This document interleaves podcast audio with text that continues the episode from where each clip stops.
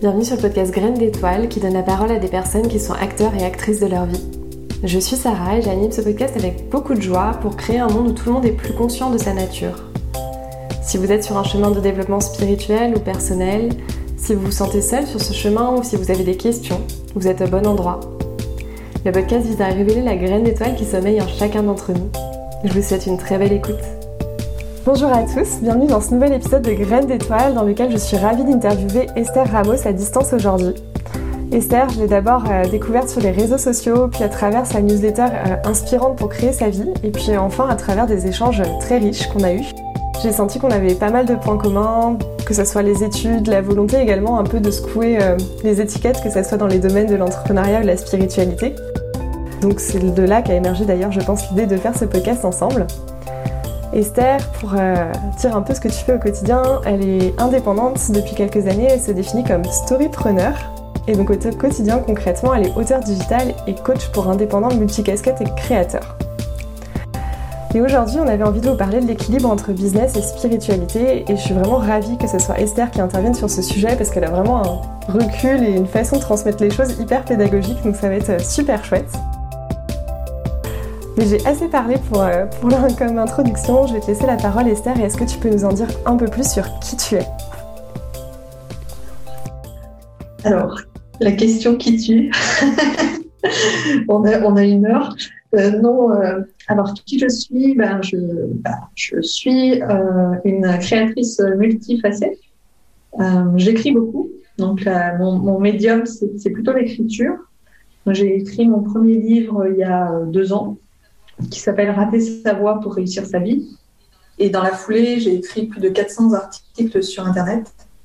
Et c'est comme ça en fait que qu'est née ben, ma volonté d'être indépendante du coup, j'accompagne aujourd'hui euh, des, euh, des solopreneurs, des indépendants multicasquettes à créer une activité qui leur ressemble, comme moi j'ai pu le faire grâce à, ces, euh, grâce à ce cheminement personnel. Et avant ça, j'ai eu un parcours un petit peu multiple puisque j'ai contribué au lancement de trois sociétés dans des secteurs différents, à des postes différents.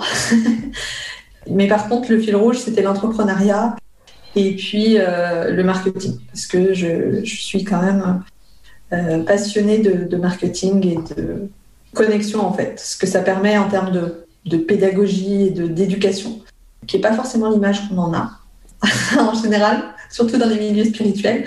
On, on peut avoir euh, cette image que le marketing, c'est la manipulation. Et moi, je, je le vois plus comme un outil d'éducation. Justement, avant d'évoquer ces sujets, qu'est-ce que ça évoque d'abord pour toi la spiritualité, toute cette, euh, tout ce monde spirituel? Euh, Alors la spiritualité, c'est un, je pense que c'est un cheminement personnel qui, qui fait qu'on on, on, se rend compte finalement qu'on a quelque chose qui nous dépasse à un moment donné dans notre vie et qu'on, enfin moi j'étais quelqu'un qui cherchait à beaucoup contrôler, optimiser, comme on l'apprend dans notre société, à être aussi très rationnel, très dans dans les choses sont comme ça et pas autrement. Et en fait, la vie euh, m'a amené à euh, élargir ma perception et à intégrer euh, finalement le sensible, des choses qu'on ne contrôle pas, notre inconscient. Et, pour moi, c'est ça, la spiritualité, c'est plus ce lien avec l'invisible et, et ressenti qui compte autant finalement que ce côté rationnel et qui est aujourd'hui pas euh, encore euh, pris en compte, surtout dans les domaines que sont l'entrepreneuriat. Ben, du coup, merci pour la transition. Comment toi tu fais pour développer une entreprise en ayant à la fois conscience de cette partie invisible et cette partie bah, hyper ancrée qui est de monter son entreprise et de gagner sa vie quand même Alors, ben, c'est toujours de d'avoir un côté pragmatique. Je ne vis pas d'amour et d'eau fraîche, donc il faut à un moment donné que l'activité soit rentable et euh, te permette de vivre. Mais de l'autre, euh, moi je pars du principe qu'il faut aussi suivre ses envies, ses aspirations, ses moteurs profonds.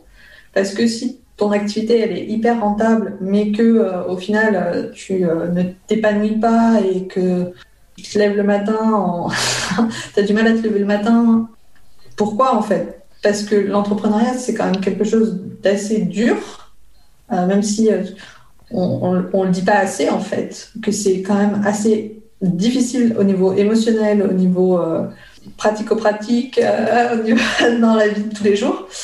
Si, si tu n'as pas ça, je vois pas euh, enfin pourquoi en fait tu t'infliges d'entreprendre si, si, tu fais quelque chose avec laquelle tu n'es pas aligné. Concrètement, moi, j'ai voilà, j'ai toujours une phase où j'exploite mes talents que j'ai identifiés, qui sont bah, l'écriture et l'accompagnement euh, en stratégie marketing. Et j'ai aussi une phase plus exploratoire, où euh, là, je mène des projets euh, plus liés à la création, comme écrire des livres, bah, la newsletter, qui est un peu un, laboratoire d'idées, où là, je ne vais pas me mettre d'enjeux business finalement, d'enjeux de rentabilité, d'enjeux de, d'optimisation, où ça va vraiment être un terrain de jeu. Et euh, bah, l'équilibre, c'est euh, essayer de toujours d'avoir le curseur, un bon curseur entre exploitation et euh, exploration. Et, et, voilà. Tu nous parlais du coup un peu du marketing en, en introduction.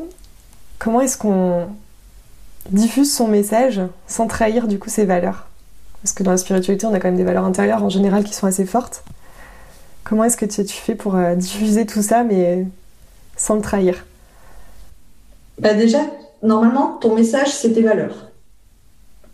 Sinon, si tes messages, c'est pas tes valeurs, c'est ce que disait Gandhi d'ailleurs, euh, c'est que tu as un problème. Et le problème, c'est pas le marketing, c'est bien plus euh, profond que ça. C'est une question d'alignement. Donc ça, c'est le premier, c'est le premier point. Et puis, je pense que le deuxième point, et ça c'est un peu plus compliqué à admettre parce qu'il y a, l'ego qui rentre en jeu, c'est de dire, reconnaître que finalement ton message ne va pas parler à tout le monde. Il va euh, parler à, certaines personnes qui sont prêtes à l'entendre ou en tout cas qui sont prêtes à, changer un petit peu leur, euh, leur perception de la réalité ou à intégrer d'autres perceptions. Si tu, es, tu appliques ces deux enfin, ces deux principes en tête, je pense que tu peux pas trahir tes valeurs à partir du moment où tu sais que ton message n'a pas vocation à toucher tout le monde et que ton message, bah, c'est tes valeurs. Quoi. Je me pose la question, est-ce que tu as, as, défini toi tout de suite tes valeurs en lançant ta, ton entreprise ou ça a été euh, quand même un cheminement, un process? Non, non, non. Euh, moi, j'ai l'idée, en tout cas, dans, que ce soit dans la stratégie marketing ou dans la mission de vie ou dans, dans tout, c'est que ça se fait par émergence. Et justement, c'est là où rentre le lâcher prise.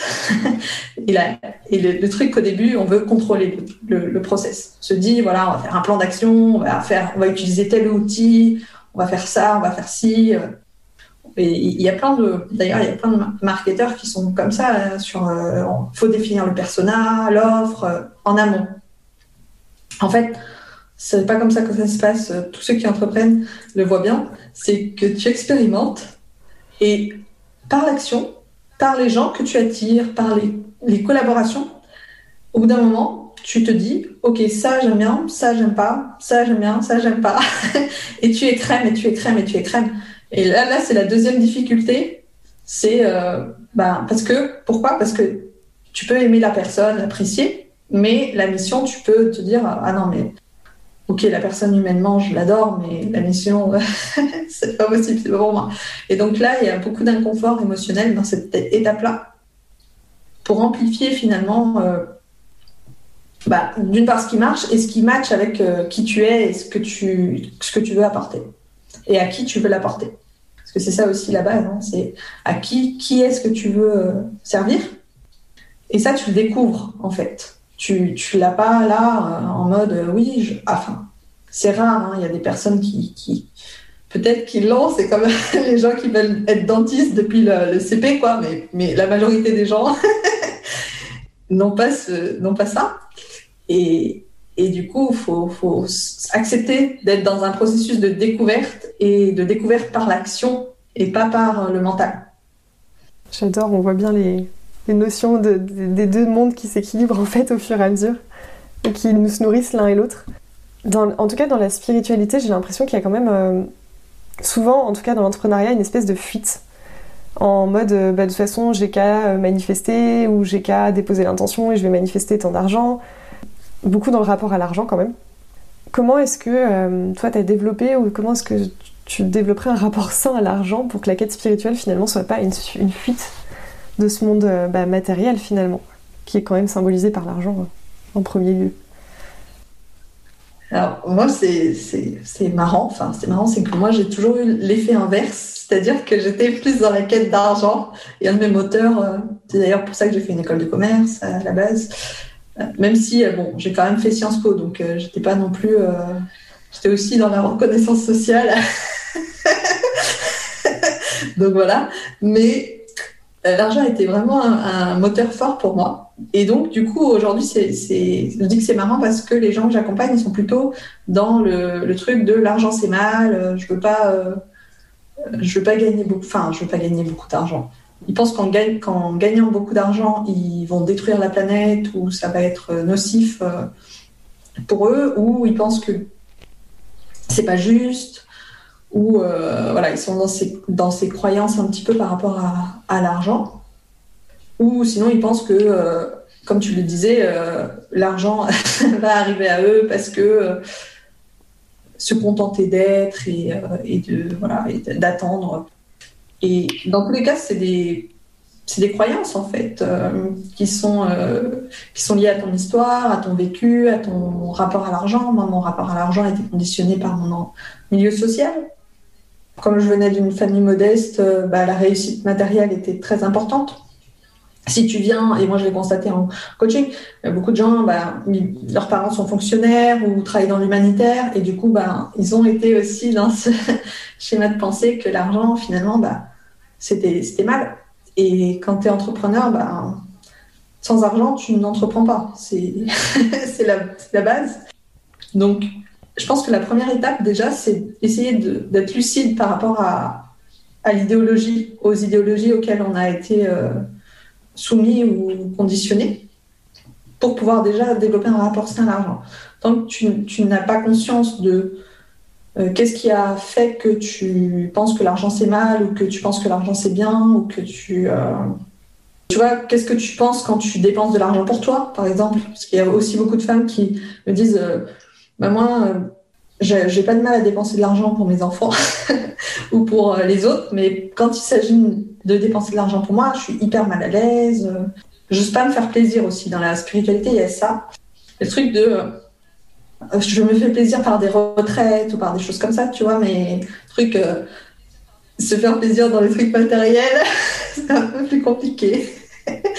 Et voilà, donc, donc pour le, lien avec le corps, tu vois. Donc, du coup, voilà. Déjà, le premier truc, c'est de prendre conscience de ça. Et après, bah, une fois que tu prends conscience de ça, bah, tu questionnes un peu. Euh, tu questionnes un peu ça et tu essayes de voir autour de toi, ok, je pense que l'argent c'est mal.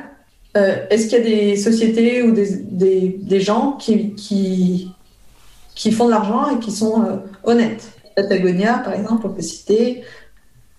Il y en a de, plus en plus d'ailleurs. Enfin, je regardais l'émission là, avec euh, les associés. Il y avait euh, une, entreprise, c'est Biodemain, qui aide à la transition des, agriculteurs. En fait, elle leur achète leurs produits pendant les trois ans, là où ils n'ont pas le droit de vendre en bio, à un prix plus cher que celui du marché. Bah, ça leur permet justement de ne pas euh, faire faillite pendant ces trois ans où tu es payé, es payé en conventionnel alors que tu as les normes du bio et du coup les rendements du bio voilà, il y a des entreprises comme ça qui font euh, de l'argent et, ne sont pas pourries. Donc tous ces exemples montrent que euh, bah, voilà, c'est c'est un outil l'argent, c'est pas euh, voilà, et ça dépend ce que tu en fais. C'est un bon maître et un mauvais esclave. Merci pour cette phrase qui résume quand même pas mal de choses. Il y a une notion aussi que tu abordes super bien, c'est la notion des limites aussi à se poser par rapport à l'argent. Euh, dans, le sens où euh, être suffisamment conscient et de ses besoins pour pas non plus prendre plus que ce, dont on a besoin. Bon, le problème de ça, c'est que les besoins, c'est euh, subjectif.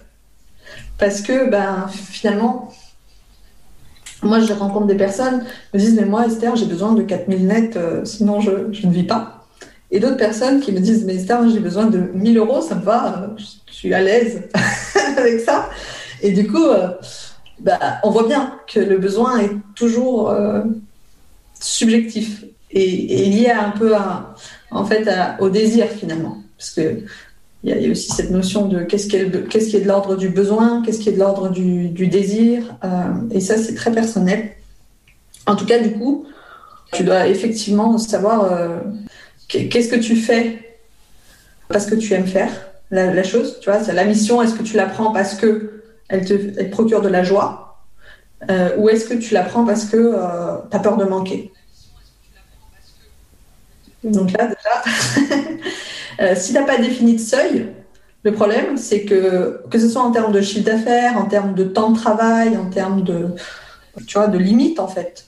Parce qu'il n'y a pas que, tu vois, tu qu'un objectif de chiffre d'affaires. Tu peux très bien dire, bah, moi, je ne veux pas travailler plus de, de tant de jours par semaine et c'est OK. Mais tant que tu n'as pas défini ça, finalement, tu vas être dans la course à euh, bah, toujours plus. Donc, il faut être bien clair sur euh, sur déjà euh, combien, de combien tu as besoin. Aussi intégrer la réalité des autres, tu vois, quand tu dis je peux pas vivre avec 4000 euros par mois, il me faut 4000 nets, bon bah là, tu fais partie des 10%, clairement. Donc 90% des personnes qui vivent avec moi. Donc, tu vois, c'est aussi une croyance finalement. Je ne peux pas vivre avec moins de 4000 qu'est-ce qui explique que, euh, que tu, as cette, pensée-là? Est-ce que c'est vraiment basé sur des faits ou est-ce que c'est basé sur une peur, encore une fois? Ou, euh, tu vois, une accumulation, une volonté d'accumuler, d'accumuler, d'accumuler. Donc, euh, toujours cette phase de, lucidité, se poser des limites et puis après, bah, le plus dur, c'est pas de se poser des limites sur le papier, c'est après, face à la vraie vie, d'agir et de se dire, OK, j'ai ce client-là, je le sens pas, eh ben, je te dis non. Parce que c'est par l'expérience sensible que tu vas changer ton, ton rapport euh, à l'argent ou ton rapport à toi-même, à tes, à tes croyances. C'est pas juste euh, en visualisant. Alors, c'est très bien de visualiser. Moi, j'adore. Hein. je fais de la méditation, je visualise. Je, je, je trouve que c'est important de, pour se projeter, pour. Euh, voilà. Mais après, à un, moment, donné, si tu transformes pas dans la matière, tu ne changes pas ta croyance. En tout cas, c'est ma conviction. Merci Esther. Donc on voit bien le cheminement à travers les valeurs, l'exploration, l'expérimentation, l'observation des croyances pour ensuite les, quand même les ancrer dans la matière si on veut les changer en tout cas. Du coup j'ai presque envie de te poser la question un peu, euh, un peu provocante. Est-ce que c'est possible du coup avec tout ça de faire grandir son activité sans se trahir profondément? Ça veut dire quoi développer son activité? Euh, là encore, c'est moi je suis très sémantique. Développer, tu peux développer de mille et une façons. Et c'est un truc que j'ai compris euh, assez, récemment d'ailleurs, parce que j'étais en mode euh, bah, école de commerce, conditionnement de. Enfin, moi j'ai fait en plus des expériences en start-up, donc croissance, croissance, croissance. Tu peux effectivement développer ton, ton activité par ton chiffre d'affaires, mais tu peux aussi vouloir euh, développer euh, ton activité en, te donnant plus de temps libre pour explorer. Tu peux aussi euh, vouloir monter une équipe ou pas. Enfin, tu as, beaucoup de paramètres qui sont personnels et qui sont liés à ta définition de, de, ce qu'est la réussite et de ce que tu veux faire, de ce que sont tes moteurs, de ce qu'est ta personnalité. Et du coup, bah, faut être clair sur ce que tu veux développer en fait. Ça me fait aussi presque la, il y a un point que je voulais aborder avec toi qui est, euh, très lié au livre, au premier livre que tu as écrit dont tu nous parlais, qui est la question du moule, surtout quand on parle d'équilibre entre business et spiritualité. Ben, c'est vrai qu'on a tous quand même pas mal de préjugés sur ce que doit être une personne spirituelle, ce que doit être un entrepreneur, à quoi on ressemble. Comment est-ce que cet équilibre entre les deux, ça, finalement, c'est quelque chose aussi qui permet de sortir du moule, quelque chose qui te force, en tout cas par l'observation dont tu parles, le travail des croyances et de, poser ses propres limites, ça force à, à s'affranchir finalement de, ces étiquettes-là. quoi. Bah, tant que tu tant que tu, tu, ne sors pas de ce cadre-là, tu ne peux pas créer une vie qui te ressemble, un business qui te ressemble.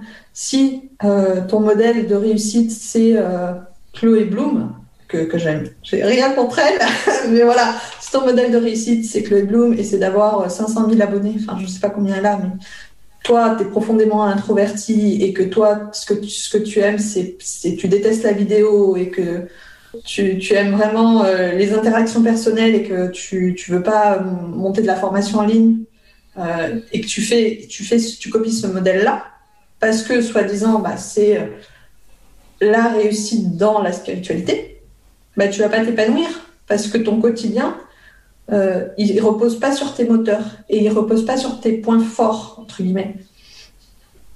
Donc, euh, à partir du, moment où tu copies un modèle qui pas qui, qui, ne part pas de, tes envies de toi, tu ne peux pas euh, tu, ne peux pas t'épanouir. Et je pense que euh, beaucoup de, gens qui travaillent dans la spiritualité et puis dans l'entrepreneuriat en général font aussi pas ce qu'ils veulent. Finalement, ils sont un peu las du salariat et ils veulent créer quelque chose qui leur ressemble. Et, si, c'est ça l'objectif, ben, copier un modèle qui, n'est pas toi, et eh ben, ça va pas te faire euh, arriver à cet objectif-là. J'adore, tu me fais plein de petits rappels utiles quand même depuis tout à l'heure. Il y a une question par laquelle je termine souvent pour, euh, bah, pour montrer qu'on est tous finalement au chemin, qu'on a tous nos challenges aujourd'hui. Toi, ça serait quoi ton, ou tes challenges du moment? Euh, Alors, les challenges du moment, c'est euh, déjà de développer une activité en, étant maman bientôt. gros challenge. Gros challenge. Et puis, et puis j'aimerais beaucoup aller plus loin dans l'écriture. J'ai mis deux ans à écrire le premier livre. Et là, je voudrais en écrire 4-5 euh, cette année. Un de mes challenges là, c'est vraiment d'ancrer la, pratique d'écriture dans mon quotidien. Et du coup, de, ouais, de, pouvoir euh, bah, justement diffuser encore plus le message que je porte, euh, développer l'activité grâce à ça, grâce à l'écriture. Merci pour ce partage de challenge. Et pour finir, est-ce que tu as peut-être une astuce que tu mets en place au quotidien qui t'aide particulièrement ou une recommandation tout simplement d'un livre, d'une personne qui, qui te parle et que pourquoi pas tu voudrais voir interviewer sur le podcast? Alors, ouais, le, livre, mais euh, le livre c'est euh, It's Not About Money de. Alors, je crois que c'est Kessel, mais peut-être que je te le, je te le redirai pour être sûr. Euh, c'est un livre qui est fait par un yogi qui est gestionnaire de fonds d'investissement. Donc, euh, qui mélange, euh, qui en tout cas a une approche aussi spirituelle de, de l'argent et qui n'est pas dans les conseils classiques de, tu vois, comment investir son argent pour gagner le plus possible, mais qui est plus sur quel rapport tu as à l'argent et comment euh, voilà euh, comment l'argent impacte tes pensées, tes actions, ta vie. Et euh, sur la pratique que j'ai que la pratique, voilà bah j'ai pas mal de pratiques que j'essaye de, de, tenir et celle qui a eu un effet intéressant. C'est, je pense, c'est le, journaling en fait. C'est-à-dire de prendre un temps le soir pour réfléchir à des questions euh, par rapport aux accompagnements que j'ai eus, aux, aux, lectures que j'ai faites, ou euh, voilà, de, prendre ce temps-là, de juste ne pas être justement sous l'influence des, autres, des, écrans, des réseaux sociaux, des lectures, et, vraiment de revenir à, moi et de dire ok, j'ai eu cette problématique-là dans la journée qu'est-ce que ça m'apprend Et, c'est très riche, ça, nourrit beaucoup de, du coup, le contenu, parce que comme j'écris beaucoup euh, aussi sur les réseaux, euh, ça, nourrit beaucoup la créativité et, et aussi toi, en fait, l'apaisement que tu as aussi. Merci pour ce partage. Et euh, pour le livre, on le mettra dans la description, comme ça tout le monde pourra le retrouver parce que ça a l'air très intéressant. Je vais le commander, je pense. Euh, est-ce que tu as un dernier mot, Esther, pour finir ou pas? Bah écoute, merci. En tout cas, c'était mon premier podcast. Alors, euh, c'était une grande aventure pour moi. J'espère ne pas avoir été trop brouillon. Et, merci ouais, pour l'invitation, tout simplement. Merci aux auditeurs qui écouteront ce, podcast. Et bah, n'hésitez pas. Moi, je suis toujours dans une démarche d'échange, en fait si je suis sur Internet et les réseaux sociaux, c'est parce que justement, c'est les rencontres et la sérendipité que, que ça provoque. Et du coup, euh, ben, si euh, vous voulez échanger, euh, avez, des questions, ben, n'hésitez pas. tu peux communiquer mon mail c'est avec plaisir que je réponds à, toutes, les questions pour l'instant. Alors, peut-être pas tout de suite avec la maternité, avec un petit délai. Merci Esther, en tout cas, pour tous ces partages. Euh, j'ai adoré enregistrer ce podcast avec toi. J'espère que vous prendrez du plaisir à l'écouter, enfin que vous aurez pris du plaisir du coup, puisque vous êtes à la fin de l'écoute normalement. Et, euh, et, on se retrouve bah, de toute façon très bientôt sur un prochain épisode de Graines d'étoiles. Et je vous souhaite une très belle journée. Merci pour votre écoute, j'espère que cet épisode vous a plu. Si c'est le cas, n'hésitez pas à le partager autour de vous et à le faire connaître. On se retrouve dans tous les cas très bientôt euh, pour un prochain épisode de Graines d'étoiles. Si vous l'êtes tenu au courant de, de l'actualité du podcast, vous pouvez me suivre sur Instagram ou bien vous abonner à votre plateforme d'écoute. A très bientôt